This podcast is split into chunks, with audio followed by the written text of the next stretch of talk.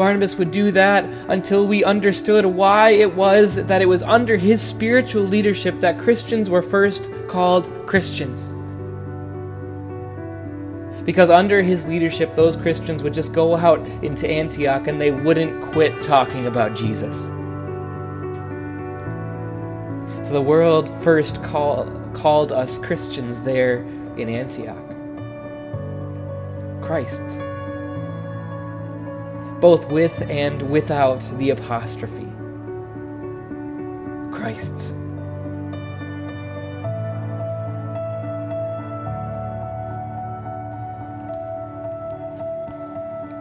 The sermon that you're about to hear is from Pastor Paul Borman at Hope Lutheran Church, located in Tigard, Oregon. For more information and for more content, go to hopeintigard.com. Our reading for this morning is going to come from the book of Acts, chapter 11. We're going to get a snapshot of a man named Barnabas, someone you've maybe heard of, but maybe you've never had the chance to get to know him. Uh, that's a little bit of our goal this morning. I want you to meet Barnabas. I want you to get to know him, and I want you to be encouraged by him. We'll read from Acts chapter 11, verses 19 through 26. Now, those who had been scattered by the persecution that broke out when Stephen was killed traveled as far as Phoenicia, Cyprus, and Antioch, spreading the word only among Jews. Some of them, however, men from Cyprus and Cyrene, went to Antioch and began to speak to Greeks also, telling them the good news about the Lord Jesus. The Lord's hand was with them, and a great number of people believed and turned to the Lord. News of this reached the church in Jerusalem, and they sent Barnabas to Antioch. When he arrived and saw what the grace of God had done, he was glad and encouraged them all to remain true to the Lord with all their hearts. He was a good man, full of the Holy Spirit and faith, and a great number of people were brought to the Lord. Then Barnabas went to Tarsus to look for Saul, and when he found him, he brought him to Antioch. So for a whole year, Barnabas and Saul met with the church and taught great numbers of people. The disciples were called Christians first at Antioch. This is God's word. I'm going to play the hypothetical game with you this morning a little bit. What if there were no Barnabas? If there were no Barnabas, then there would be no Antioch church. And if there were no Antioch church, then there would be no missionary journeys. And if there were no missionary journeys, then there would be no mass conversion of the Gentiles in the first and second century. And if there were no mass conversion of the Gentiles in the first and second century, then there would be perhaps no Christianity for you and for me today. That's just one of the ways that we can pull on the strings of history to start to see the centrality of this man named Barnabas. We can do it in another way as well. We can pull on the strings of history this way if there were no Barnabas then there would be no Apostle Paul. And if there were no Apostle Paul, then perhaps there would be no missionary journeys. And if there were no missionary journeys, there would be no church of Ephesus, there would be no church of Ephesians, of Colossae, and there would be no letter to the church, to the Roman, to the church of the Ephesians, of the Philippians, and there would be no most of the New Testament. And if there was no most of the New Testament, then there perhaps would be no Christianity for you and for me today. I told you to I wanted you to meet Barnabas today, this this this man that perhaps you've never gotten to know before. I want you to meet him. I want you to get to know him. I want you to be encouraged by him. Meet him today. Barnabas was a Jewish Christian. He was a Levite and he was devout to the Word of God. He'd studied his Bible his whole life. He knew that a Messiah was coming, and when he saw Jesus, he knew that this one was the Messiah. And when he saw Jesus' church starting in Jerusalem, he knew this is the time for the word to take root in people's hearts.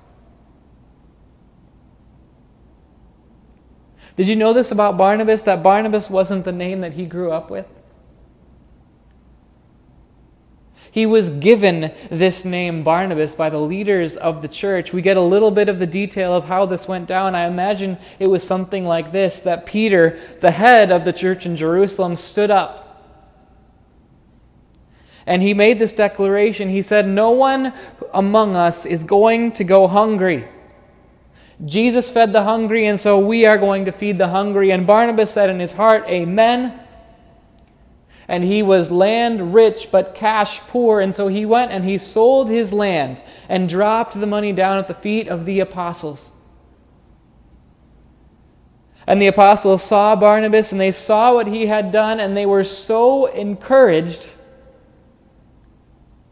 that they said, You know what? Your name is not going to be Joseph anymore. We look at you and we think that if encouragement had a baby, it would be you. We're going to call you the son of encouragement. We're going to call you Barnabas from now on. I want you to meet Barnabas today, this man who earned the name the son of encouragement. We get a few different snapshots of what, he, what his role was in the Christian church. The first snapshot that we get from Luke in the book of Acts comes before our text for today. It has to do with Saul, the great persecutor of the Christians. Saul was convinced that Christianity was a perversion and a distortion of Judaism and was taking every opportunity to stamp it out. He was killing Christians, imprisoning Christians, ripping babies out of mothers' arms, and he was directly responsible for the death of Stephen. Stephen, who had tried to tell the Jewish people there in Jerusalem that they had it backwards. And the Jewish people there who were so upset with Stephen that they picked up stones and threw the stones at Stephen's body until he was dead, and, and, and Saul was there. He was by the coats not because he was nervous, not because he was a coat check boy, but because he was the field commander of the whole operation. Saul was persecuting Christians. And Jesus could not have that for his church. And so Jesus did what Jesus does, and he converted his enemy. He converted Saul on the road to Damascus. Saul became Paul. Saul became a Christian. But he didn't immediately become the Apostle Paul. He wasn't accepted into the Jewish or the Jewish Christian church there in Jerusalem immediately. There were many there who had only seen him as this great persecutor, and they didn't trust him. They saw him coming into the church, and they were convinced, perhaps, that, that Paul was just going to come into their church and tear it apart from the inside. And so Paul actually had to escape from the city, being lowered out of the wall in a basket and he disappeared off the map until Barnabas went and got him from wherever he was. Barnabas went out and got him, brought him to Antioch. They encouraged that church together, and that church exploded. And that church actually was the first church in history to send out missionaries. That's Barnabas. That's the first scene where we get introduced to him. The second scene where we get to know him, the second snapshot was from our text for today. It also has to do with the great persecution of Christians. See, when, when there were people being persecuted, when they saw that Stephen had been stoned to death, Jewish Christians went all over the Greco Roman world and they brought God's word with them. It was like a dandelion with its seeds being blown out by the wind. They were sharing with other Jewish Christians all about Jesus and what he had done. But we also see in our text for today that for the first time in history, God's word was shared with Gentiles. Men from Cyprus and Cyrene were sharing God's word. As a byproduct of the persecution, Gentiles are hearing about Jesus, and it's going like wildfire. I want you to understand something about this. Maybe it'll be helpful if you put yourself in the shoes of the leaders of the church of Jesus there in Jerusalem. They had been entrusted with caring for the church. They had been entrusting with, entrusted with keeping its teachings pure. And they were watching this church grow like wildfire and they were seeing something new in Antioch. And they hadn't seen it with their own eyes. And so you can imagine what they were thinking. Is this true Christianity here? Is their teaching right and pure?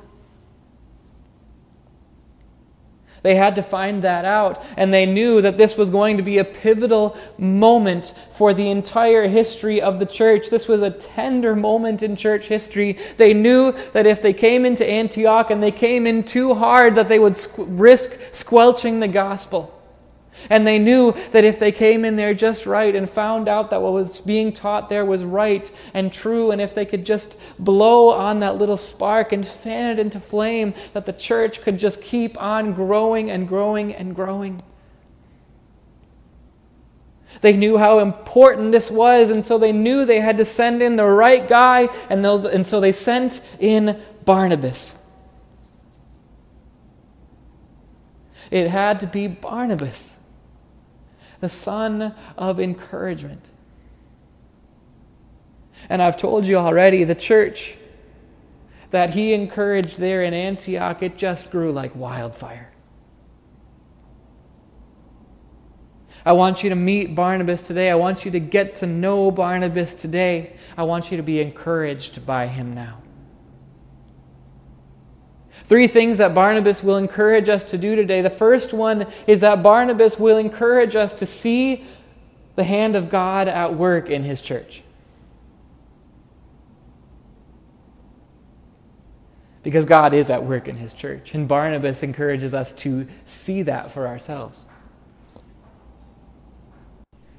One of the things that I get to do as a pastor, one of the privileges that I have, is that I get to speak to you like I'm doing right now in a sermon kind of context, or like I get to do in a Bible study context, or like I get to do when I'm visiting, visiting with you one on one. The other thing that I get to do as a pastor that is an enormous privilege is I get to sit and I get to listen deeply to you. One of the things that I hear a lot is something like this Pastor, I have never seen the world like this. I've never seen things like this before, and I'm not sure how I'm supposed to feel about this, Pastor. And when I hear that, I nod.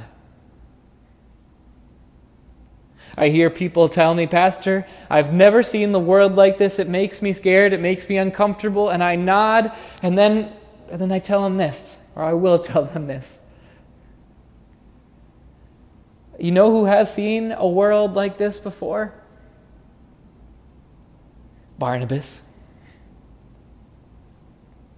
Barnabas went down into a completely otherworldly situation for him. He went into a city where there were just about a bazillion different ideas of what religion is and what religion can be, and there are about a bazillion different ways that people go about ascertaining truth. And he went into a city that was hostile to God, and he went into a city that had everything it needed to be happy outside of God. But he didn't go into that church and start moaning and condemning everything. He went into that church and he encouraged. He just went in there and said, Wow, what I'm seeing here can only be the result of the grace of God. I don't think our English translation does it justice with the, the word that our English translation gave us today. It said that Barnabas was glad. Barnabas had a lot more emotion than that. The Greek tells us that he rejoiced. He went into that church and he just said, Wow. I am so thankful for what God is doing here. He went in there and he was the son of encouragement. And I think he has that same encouragement for a church like us today. One of the things that I think has been most difficult for us recently as Christians in this world is that we are feeling the tides of change happening spiritually in this country and especially here in Portland. The world is changing around us.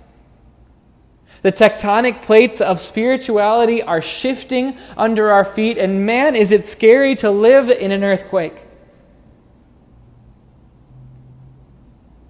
And so I wonder sometimes what would Barnabas say if he came into a church like Hope Lutheran Church? In this infant stage of this church, in this place called Tigard, Oregon, I, I, I think that what Barnabas would do is he'd walk in the side here, he'd take a look. He'd see two groups that have traveled across the country to spread God's word, and he'd see a group of people who are on Zoom because they can't, they just can't stay away from God's word, even though they're sick. And I think he'd just say, Wow, I look at this church here in Tigard, Oregon, and I just want to say the result that I'm seeing here is nothing less than the grace of God. I think that's what Barnabas say, would say. I think he'd keep going. I think he'd say, Church, I want you to be encouraged. Church, remember this that light shines brightest in the darkness. Church, I want you to know that you are in the right place at the right time to share God's word with a community that needs it desperately. Church, be encouraged because God is at work here.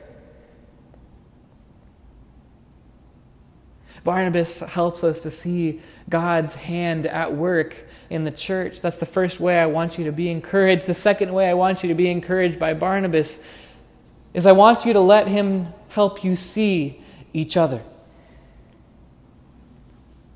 It's another thing that Barnabas does amazingly well, and I think is really valuable for us to practice and start doing amazingly well. There's a phrase in our text for today that when I read it, I stop and I'm moved. It's just this tiny little phrase, you can hop right over it. It says that Barnabas went to Tarsus to look for Saul. Barnabas went to look for the Apostle Paul. Paul had been run out of the Jerusalem church by those who had been plotting to kill him, and so he fled to Tarsus. And after he went to Tarsus, no one knows where he went. He went off the grid. He, no one knew where he was. No one knew where he was at spiritually. And so Barnabas, he goes and gets Paul. And he brings him back down to Antioch, and there they together encourage the church for a year. And the result of that year of encouragement is that that church in Antioch sends Paul and Barnabas out on missionary journeys because they want the rest of the world to know what they know. And by the way, Paul and Barnabas, they bring along a guy named John Mark. And even though John Mark gets cold feet for some reason in the midst of the first missionary journey, and, and even though Paul and Barnabas split up because of him, Barnabas sticks with John Mark and encourages him. And you know what the result of John Mark's life is? He wrote a gospel. He wrote the gospel of Mark. This is why I want you to meet Barnabas today. I want you to get to know him. I want you to be encouraged by him. I want you to let him encourage you to see each other, to see those John Marks, to see those Apostle Pauls that need you to go out for them and find them and stick up for them and stick with them. I want to propose this to you. I don't think the church necessarily needs more Pauls. Do you know what I think the church needs a whole church full of? Barnabases. A whole bunch of them. Because there are a lot of people in the church that have gone missing these days. I think you can recognize us across the country. And I, I am talking about the church in the big picture. Where are they and, and what happened to them? Maybe we don't know. Just like we didn't know where the Apostle Paul was, but we do know Barnabas. How he just went after Paul. He just went. and I think that's a good practice for us to do right now. I think it's really good for us. You know, I'm not a prophet. And so I'm really hesitant about saying this, and I could be wrong, but I do think that in this culture and in this place, it is going to become more and more difficult to be a Christian. And I think that's becoming scary. And so there are probably going to be some John Marks who become full of fear and drop away. And we're going to need to be Barnabases. We're going to need to go after them. Barnabas helps us to see those people. Here's your last encouragement for today Barnabas helps you to see Jesus. The apostles called Barnabas the son of encouragement. In Greek, that's parakaleo. It means to call alongside. Barnabas is never a person who would put himself over you. He was always a person who is going to come alongside you. This is important. It helps us to see that Barnabas works a little bit differently. He would never put himself over people, he will only ever come alongside you in encouragement. In fact, the only thing that Barnabas would ever hold up over you is the cross of Jesus Christ. He'd say, Look, this is what Jesus did for you. Look, church, be encouraged. God has kept every single one of his promise to you in Jesus Christ. Don't get me started, church. If I got started on all these prophecies from the Old Testament, all the things that God has promised for you, it would take me a whole year to get through them. Don't get me started, church. Barnabas would do that until we understood why it was that it was under his spiritual leadership that Christians were first called Christians. Because under his leadership, those Christians would just go out into Antioch and they wouldn't quit talking about Jesus. So the world first call, called us Christians there in Antioch. Christ's. Both with and without the apostrophe. Christ's. Church, in a time of massive cultural change, will Christ be your rock? Yes, he will. Church, if Barnabas were here to, today, he'd say this Remain true to the Lord with all your hearts, even as the Lord will remain true to you with all of his. Be encouraged today. Let's pray. Thank you, Lord Jesus, for raising up people like Barnabas. Thank you for sending Barnabas into the life of Paul, and thank you for sending Barnabas into Antioch. Thank you for sending the Barnabases into our midst. And Lord, raise up Barnabases in your church. May it be us. Through Jesus, I pray. Amen.